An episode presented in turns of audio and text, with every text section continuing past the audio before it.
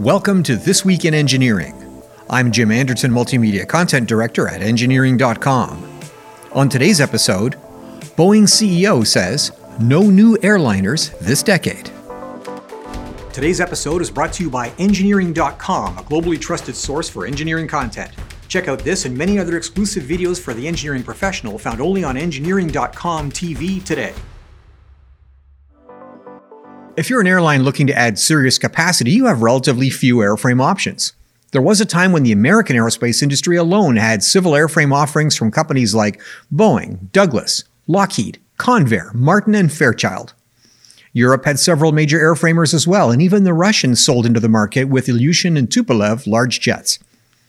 Today, the market has been distilled down to two major airframers, Airbus and Boeing. Normally, that would be the road toward oligopoly, but the two companies are surprisingly competitive and both enjoy a large order book backlog despite COVID.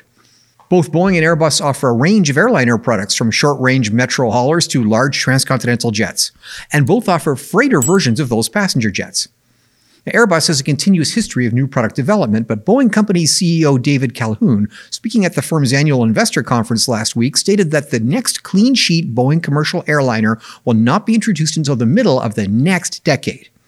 This announcement has surprised many analysts who have expected that a new mid sized aircraft designed to fill the gap left by the Boeing 757 and 767 twin jets would become the 797, leveraging 787 Dreamliner technology in a fuel efficient package.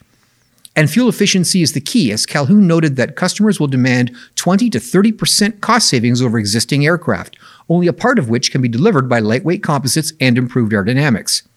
New engines will be needed, engines which don't currently exist.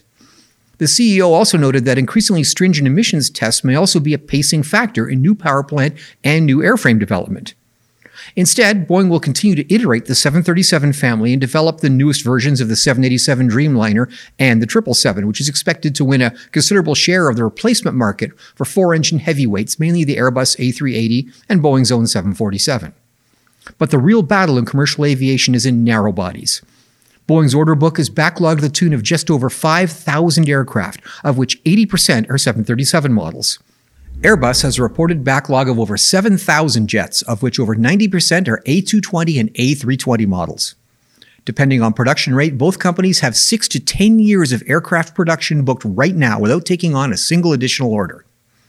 Boeing anticipates that by 2050, global air travel will carry more than 10 billion passengers per year, generate $9 trillion in economic activity, and support 180 million jobs worldwide.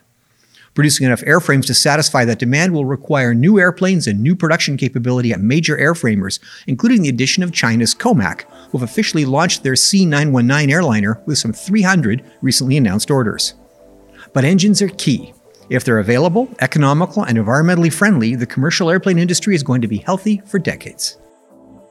Well, that's it for this week's episode of This Week in Engineering. To check out these podcasts as videos, visit engineering.com TV.